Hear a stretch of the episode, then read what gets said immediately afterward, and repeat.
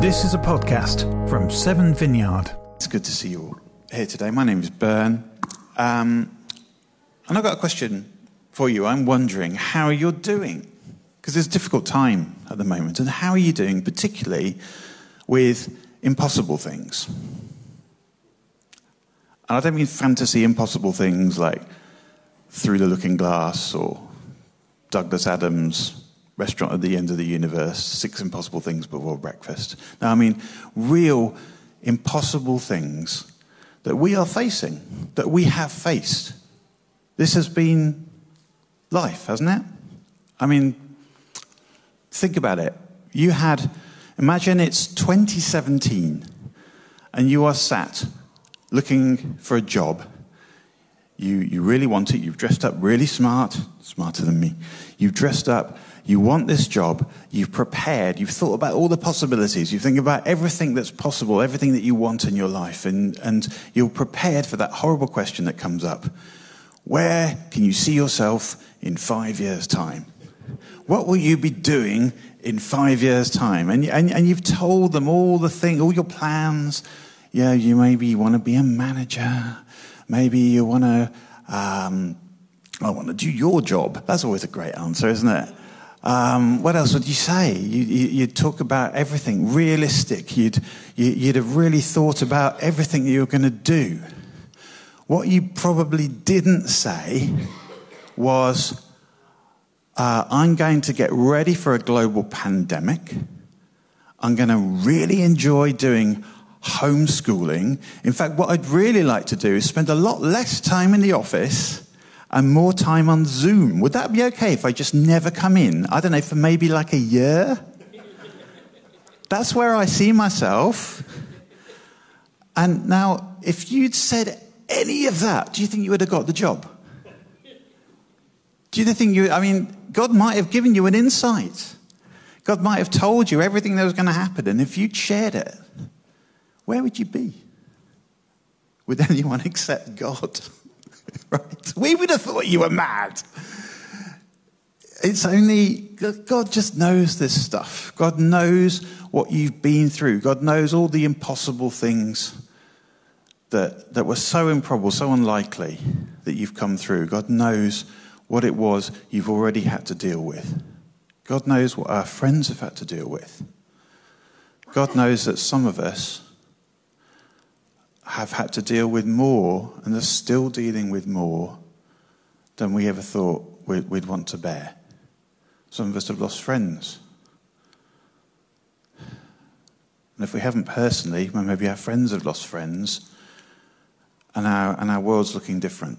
Certainly, our sense of possibility is different, isn't it? Our sense of what's likely, what to expect. So I think it's really become a more important question than ever. How, how are we dealing with the impossible? But one thing I love about God, I love lots of things about God. I think you do too. But one thing I love about God is I think it's his favorite thing to deal with the impossible, to make the impossible possible. Actually, I think it might be his second favorite thing to deal with the impossible, make the impossible possible for us, for me, for you. God does that. I think that's his second favorite thing. Because I think his favorite, favorite thing is to make the impossible possible with us, with you. You see the difference? I, might be hard to see, so we'll, we'll talk about a guy in the Bible that I think he's, he really illustrates this well. His name is Daniel. And he has a place in the Old Testament timeline um, where, in this big story of God, ooh, uh, there we go, yes, Daniel. Can we take the timeline? Because he's got a, he's got a place in it where he's, um, there we go. He's part of this big story that we've been encountering where uh, we begin with the creation of the world. We didn't do much, too much about that, but we've gone through this time where God starts to set up a people. And we've met people who've become the people of God. What does it mean for God to have a people? It meant that, that there were people who would know him, people who would know what life could be like with him, people who would know the possibility of being close to God and not just doing God things, but being people that want to do God's things. Um, can we just see that timeline again? Sorry, because there's a bit of a shape to um, uh, to where we go with um, Moses bringing out the people of God from slavery, Joshua bringing people into the promised land and setting up a people that was in a recognizable time and place. They had a time when the judges and it didn't or it wasn't working out so they so they moved on and they said actually god what we really need is kings. God said you sure? Okay. Have kings and king david was one of the good ones. But then there's this procession of good ones and bad ones and um, and and as we then go through all of these good things and bad things there's this whole cycle of things by the way i've, I've been reading uh, or listening through the Old Testament at speed. So I've gotten through it in about two months, uh, most of it, everything except the prophets, uh, or most of the prophets. I really recommend it, by the way, because it gets you this overview of what God's doing. And, and in all the goodness of some kings being good and a lot of things being rotten, it seems fairly obvious that the system somehow didn't work. It wasn't possible. It never became possible for God's people to really be the people that God had made them to be and wanted them to be. And by the time we get to Daniel, um, it's really broken. And God pointed this out. God had this agreement, this covenant with people, said if it didn't work out, you know, this was going to come to an end. This Israel thing this would not carry on in this place. And Jeremiah the prophet sums up the problem, the big problem. If there's, one, if there's only one thing you take away from today, it's this, this, this verse from Jeremiah. Because this is the problem. This is why it was impossible for God's people to be God's people. He said, My people have committed two sins. They've forsaken me the spring of living water, and they've dug their own cisterns, broken cisterns that cannot hold water. Well, drat. But that's, that's the whole thing. Thank you very much. Um, I could stop there, but, but God's going to illustrate it a bit more. I, want us to feel how bad this exile thing was, um, because because it was terrible. Um, it, it, was disastrous. Jeremiah also said to them uh, what would happen. In that day, declares the Lord, the kings and the officials will lose heart, the priests will be horrified, the prophets will be appalled. Why? Because they were going to be basically losing all the things that they'd hold on to that they felt made life with God possible. Jeremiah 25, because you've not listened to my words, I'll summon all the peoples of the north and my servant Nebuchadnezzar, king of Babylon, declares the Lord, and I'll bring them against this land and its inhabitants and against all the surrounding nations. I will completely destroy them, make them an object of horror and scorn and an everlasting ruin. I will banish them from the sounds of joy and gladness. The voices of bride and bridegroom, the sound of millstones and the light of the lamp the whole country will become a desolate wasteland, and these nations will serve the king of Babylon for 70 years. Blimey. I don't know if we can even picture how bad that was. Even if, even if we tried to picture it, even if we tried to imagine, I don't know, getting invaded by Russia, and we all got carted off to the salt mines Maybe that's Russia's plan, you know, get us to do all the jobs they don't want to do. That could happen. That would be awful, right? It'd be terrible. I think it was even worse for Israel because not only were they taken off to do jobs they didn't want to do, they were taken away from everything that made life feel possible for them. They were taken away from the law, their connection with doing the right things and having disputes judged according to their own laws. And they were taken away from the temple, the presence of God, where they would come and they would meet God and bring sacrifices and make everything right that had gone wrong. Having those things taken away, can you imagine? Can you imagine how bad that would feel? I don't know if we even can. But here's where Daniel comes in it's this impossible situation.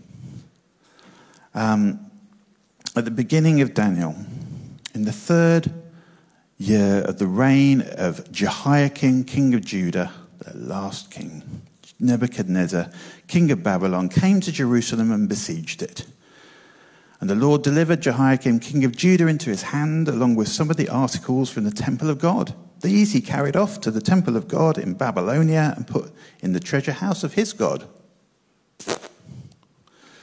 Then the king ordered Ashpenaz, king of his court officials, to bring into the king's service some of the Israelites from the royal family and the nobility, young men without any physical defect, handsome, showing every aptitude for every kind of learning, well informed, quick to understand, qualified to serve in the king's palace. He was to teach them the language and literature of the Babylonians. The king assigned them a daily amount of food and wine from the king's table. They were to be trained for three years and after that they were to enter the king's service.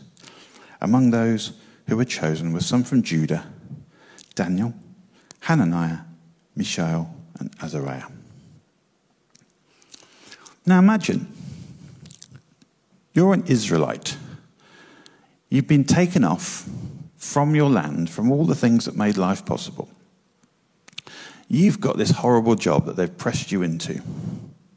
But news starts to reach you of these guys who've landed themselves a job in the royal palace. Oh, how nice for them, you might think. Oh, how brilliant that God's going to have an influence. I bet that's kind of how we think of it like now from a distance. Is that really how we would think of it, though? I mean, imagine it was today. Imagine they were popping up on the news that off we were, Brexile. Yeah, that works. And, and, and on the news comes this guy, Dan. Dan has got a cushy job, and they're showing him on the news all the time because, because look how well he's integrating. Look how well he's fitting in. Look, he's becoming one of us. He's, he's a great example to you. Would you love Dan? Would you go, oh, yeah, I'm glad God's doing that? No, of course you wouldn't. You'd be all, you'd be, he's a collaborator. We, we don't want to be here. We want to be out. We want to go home. I'll put it to you that Daniel was in an impossible situation. Because, yes, he'd been listening to the prophets. Yes, he'd followed what he knew God wanted them to do. But how on earth could this be a good news story for his people. I want to suggest to you that the story of Daniel that we're about to look at a bit more isn't the story of Daniel. It's a story that involves Daniel, but it's only a, it can't be a story about a good Daniel. It can only be a story about an amazing God. It's impossible for Daniel to please everyone in this story. But God is going to make impossible things possible through what happens. So, Daniel's first thing, his impossible choice that he has to make, is how, how is he going to accept this invitation to be on the team? Chapter 1, verse 8 Daniel resolved not to defile himself with the royal food and wine. And he asked the chief official for permission not to defile himself in this way. Now, God had showed the official caused the official to show favor and compassion to Daniel. But the official told Daniel, I'm afraid of the Lord my king, who has assigned your food and drink. Why should he see you looking worse than the other young men of your age? The king would then have my head because of you. Daniel then said to the guard, whom the chief official had appointed over Daniel, Hananiah, Mishael, and Azariah, Please test your servants for ten days. Give us nothing but vegetables to eat and water to drink. Then compare our appearance with that of the young men who eat the royal food. Treat your servants in accordance with what you see. So he agreed to this. And he tested them for 10 days. At the end of 10 days, they looked healthier, better nourished than any of the young men who ate the royal food. So the guard took away their choice food and the wine they were to drink and gave them vegetables instead. Hooray! Said everyone. now, can you see how this is great for Daniel? How God gets glorified? Um, yes.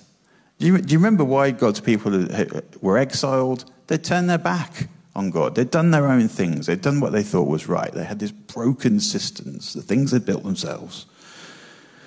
What Daniel's doing, this, this impossible thing that God's going to do with Daniel, is he going to show people how to turn back, how to reconnect, how to get this living water connection back again. In fact, he's even going to show them, I think, how to get the law and the temple back.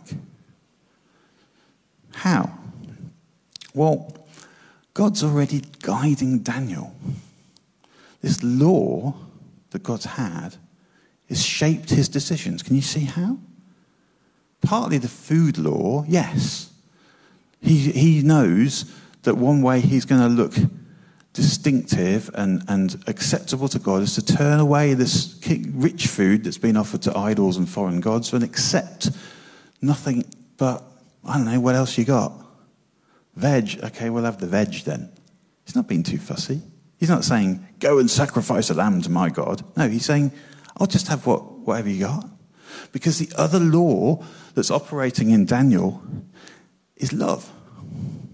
You see how Daniel approaches it? He's not being so angsty and saying, I'm, I'm going to have an argument about your God and my God. No. He's just saying, I don't want any harm to come to you. I want this to work out. I want you to be sure that this is the right thing to do. So let's test it out. There's his faith, right? And to get that level of faith, to show that level of faith, Daniel, I think, had to sacrifice his dignity. He had to sacrifice, maybe he had certainty, maybe he just had to sacrifice his, I don't know, his way of arguing things. And in making that sacrifice, I think he brought the temple with him. Temple's where you make sacrifice. God was with him. The presence of God was with him to guide him to do that. And the result, well, God just didn't, didn't just help him get through that situation. He didn't just survive, he thrived. Um, so these young, they actually became the, the best and the most trusted of all the people who had been called. Um, verse 17 To these four young men, God gave knowledge and understanding of all kinds of literature and learning. Daniel could understand visions and dreams of all kinds. At the end of the time set by the king to bring them into his service, the, king, the chief official presented them to Nebuchadnezzar. The king talked with them. He found none equal. So they entered the king's service. And in every matter of wisdom and understanding, he found them ten times better than all the magicians and enchanters in the whole kingdom. Isn't that amazing? So, how's he going to put that to work? Well, he had this impossible choice to make to start off with, and now Daniel has an impossible job to do. The king had a dream, chapter 2. I had a dream that troubles me, and I want to know what it means. The astrologers answered the king, May the king live forever. Tell your servants the dream, we'll interpret it. The king replies to the astrologer, Now the king knows what he's doing here, okay? Could, we could go to a festival this summer and have people tell us about our dreams, right? It's, it's simple. You, you tell them the dream, they have a think, Maybe, they've, maybe they know something about dream interpretation. Maybe they've read a good book. Maybe they're good at reading you. Maybe they've got a genuine gift. But I've never seen anyone who's offered to do what the king's demanding next.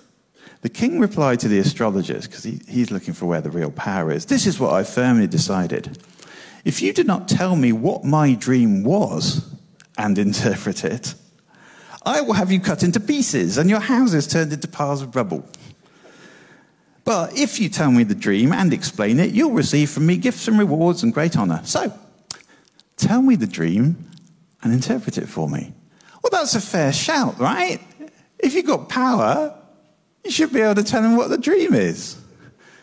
But these guys are busted. The astrologers answer the king, There's no one on earth who could do what the king asks. No king, however great or mighty, has ever asked such a thing of any magician or astrologer. What the king asks is too difficult. No one can reveal it to the king except the gods, and they don't live among humans. Spoiler alert. they might. Uh, this made the king so angry and furious, he ordered the execution of all the wise men of Babylon. Dun, dun, dun. Oh my goodness. Now, yeah, I think the king's got a point, don't you? He's looking for real power. Have we ever seen that? What do you think Daniel's going to do? I'm thinking of this situation, and I'm, thinking, and I'm remembering stories about prophets like Elijah and the prophets of Baal. Maybe Daniel was one of those prophets who would go, oh, wow, all of our rival prophets, they're all going to be shown up and maybe they'll all get excluded or killed. That sounds great. Maybe God will be glorified in that. But do you know what he does? Because God's doing something different with Daniel. God's, God's doing something different. God's brought the law with Daniel in his heart, hasn't he? And God's bringing the temple with Daniel in his presence. It's living water, this connection that he has. And, and so Daniel asked for something else. During the night, the mystery was revealed to Daniel in a vision. Daniel praised the God of heaven and said, Praise be to the name of God forever and ever. Wisdom and power are his. And he worships God a whole lot. Just fast forward a little bit. Then Daniel went to Arioch, whom the king had appointed to execute the wise men of Babylon, and said to him, Do not execute the wise men of Babylon. Take me to the king, and I'll interpret the dream for him. Whoa, save them! Save them. Who took the credit? Did Daniel take the credit for being a really good dream guy? No, actually, Daniel gave it to God. The king asked Daniel, Are you able to tell me what I saw in my dream and interpret it? And Daniel says, No wise man, enchanter, magician, or diviner can explain to, the, explain to the king the mysteries asked about. But there is a God in heaven who reveals mysteries. He's shown King Nebuchadnezzar what will happen in days to come. What? What? What's he done? Now, it's a, it's a fascinating dream, and you can go look it up in the book. We haven't got time to go, go through all the bits and bobs of it. But the point is that the law that's operating in Daniel is, is really strong. It's on his heart. He's, he's not giving any false witness. He knows not to do that. He's being honest. He's just going to, God's shown him something. He's going to witness to it. He's going to say what he's seen. That's all he needs to do. It's not about his skill, it's about him trusting God. And it's also love again. He doesn't want anything bad to happen to the other prophets, he wants them to be saved. Here he comes. He's a picture of a savior. And what did he have to sacrifice to get there? What did he sacrifice at the temple? He sacrificed himself. He didn't take the credit, he gave it all to God. What happened? God spoke through him. God's doing the impossible through him. And Daniel gets elevated. King Samuel said to Daniel, Surely your God is the God of gods and the Lord of kings and the revealer of mysteries, for you were able to reveal this mystery. Now, there's a lot more that happens with Daniel, which I think the best thing to do is probably uh, listen to the podcast that we're going to do after, because we've got more to share. But I just want to point you to one more situation that Daniel gets into with another king. The two kings after Nebuchadnezzar. There's no amount of skill that's going to save Daniel from the lions. Um, basically, the, the other leaders, even though they've been saved, even though they've been loved, God's been doing so much through Daniel, they engineer this situation where they don't want him to be leading them. And they know the only way they can trap him, because he's not corrupt, he's, he's a good guy, the only way they can trap him is, is through the religious law. So they get King, uh, what king was it? Not Cyrus yet, it was. the king that was to uh, uh, Darius. So yeah, King Darius. Him to pass a law saying anyone who prays to another god, um, throw him in the lions seemed reasonable to Darius because they, you know, they would accept king worship. And that just basically puts Daniel into an impossible situation because the law that's operating in him is just love God. That's the first bit of the law. He's not going to stop obeying the law. He's not going to stop. And have you seen what he's done? Although he's quite skillful, his habit, whenever there's a problem, is to come to God and to say, What should I do? To pray. So even when that is the problem, when that is the thing that could get him killed, God's still bringing him into his presence. God's still bringing him to pray. And yes, as a result, he ends up in a, in a cave full of lions. It's an impossible situation there's not much he can do about it apart from pray. And you know what happens? Because this is, a, this is one you'll remember from Sunday school. What happens is that God turns up. God saves him from that situation. And he does it in a way that should make, should grab our attention because he goes into this thing that looks a lot like a tomb. There's a stone that rolls over the entrance to the tomb. It gets sealed up. And then the next day, the king comes, because he quite liked Daniel, and he comes to see has his God shown up? Is his God real? And Daniel emerges unscathed and unscratched. There was no, he didn't have a, lot he didn't even have a lion tamer hat. Monty Python reference. Lights up, it says lion tamer on it. No, he didn't have one eyes. There's nothing, he, he could only trust in God. And so it was the clearest demonstration of all that this God was real. And I wonder if we find that in our lives too.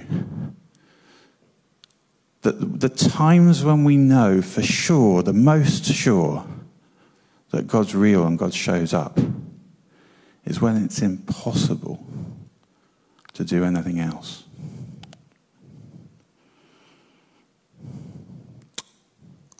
It reminds me, I guess it reminds me of um, when I first started to trust in Jesus properly. I'd grown up in a church doing religious things. I believed in God. I thought that's what faith meant to believe in God. And that the, and that the way of putting that into practice was to turn up to church every week. Well, it's a way of putting it into practice, but, it, but there was something, something that God hadn't yet done, I think.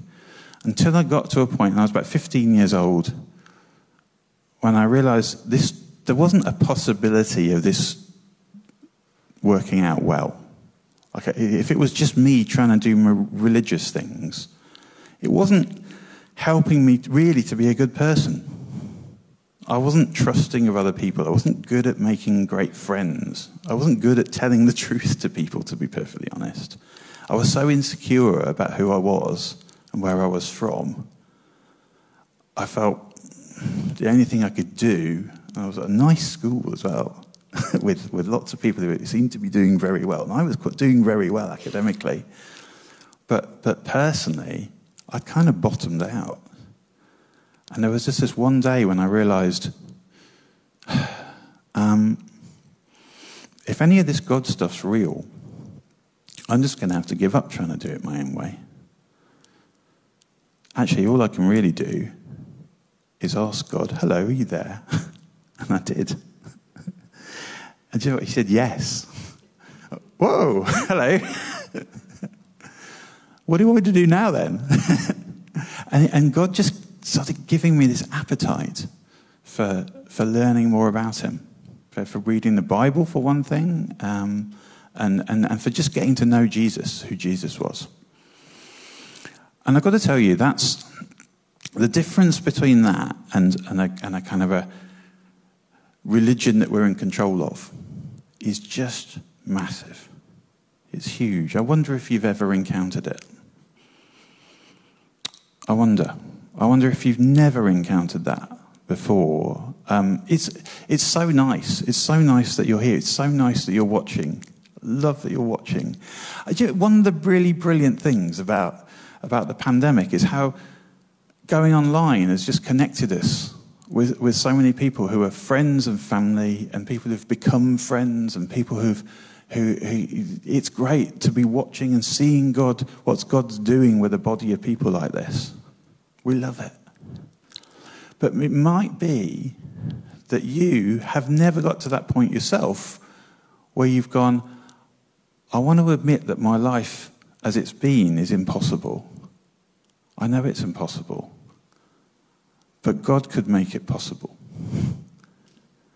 And the way God showed up in Daniel reminds me of a lot of the way God shows up in Jesus. Doesn't it? For you? We could look at that more another time. We'll talk about it in the podcast.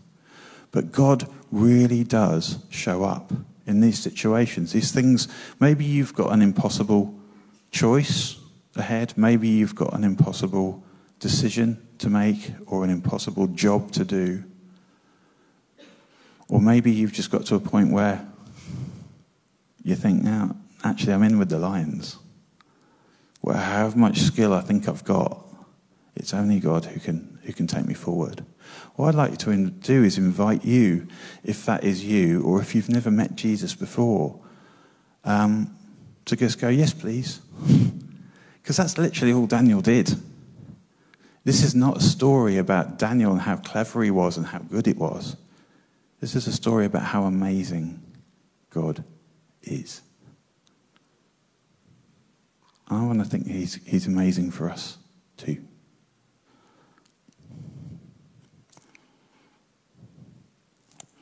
So if you want that, why not bring yourself now? Bring your, the, the law God loves to write onto our hearts. That's where it's going to live. The temple is, is us, because God fills us with His Spirit. And, and all these things um, that we, we can never be cut off from them then. Even if we were carted off to some other country, we would always be um, connected with God and we'd always have that living water flowing through us if you would like that, I think all you've got to do is ask for it. I don't think there's a magic set of words. I've never found a magic prayer in the Bible that makes you a Christian. But I'm going to pray a prayer now, and I think it might get us in the right place. You might want to pray this as well. Thank you, God. Thank you, God. We recognize your presence among us. We recognize that there was nothing that we did, earned to make that happen, to make you come here today. You just love it. You just love being with us. You love us. And thank you, God, that you know my situation. You know what I'm facing that looks impossible to me. You know how I'm trying to work it out. You know how I'm trying to work my way around it. You know how I'd love to feel in control. But God, I want to admit to you that there are things that are just not possible for me that are possible for you.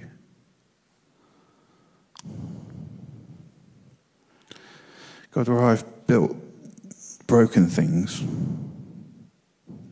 broken systems, God, would you re- replace those with living, living water?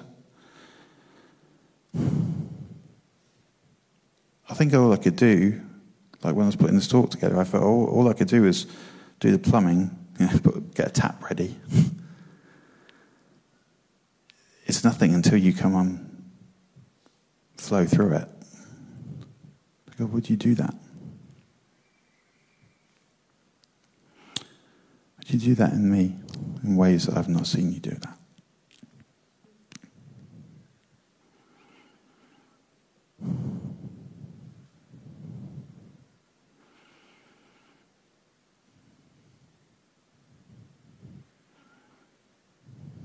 And if you've never asked Jesus to play this role in your life, you could ask him now. Lord Jesus, I don't know how this works. You could lead me into it. I don't know how to be religious.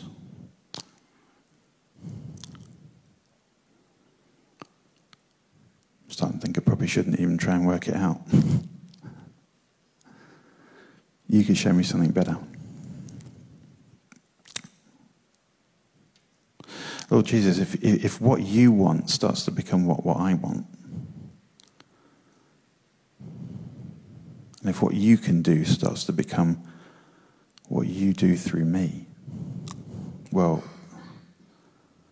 I believe that some of these impossible things will start to become possible. And I want to thank you for starting that today.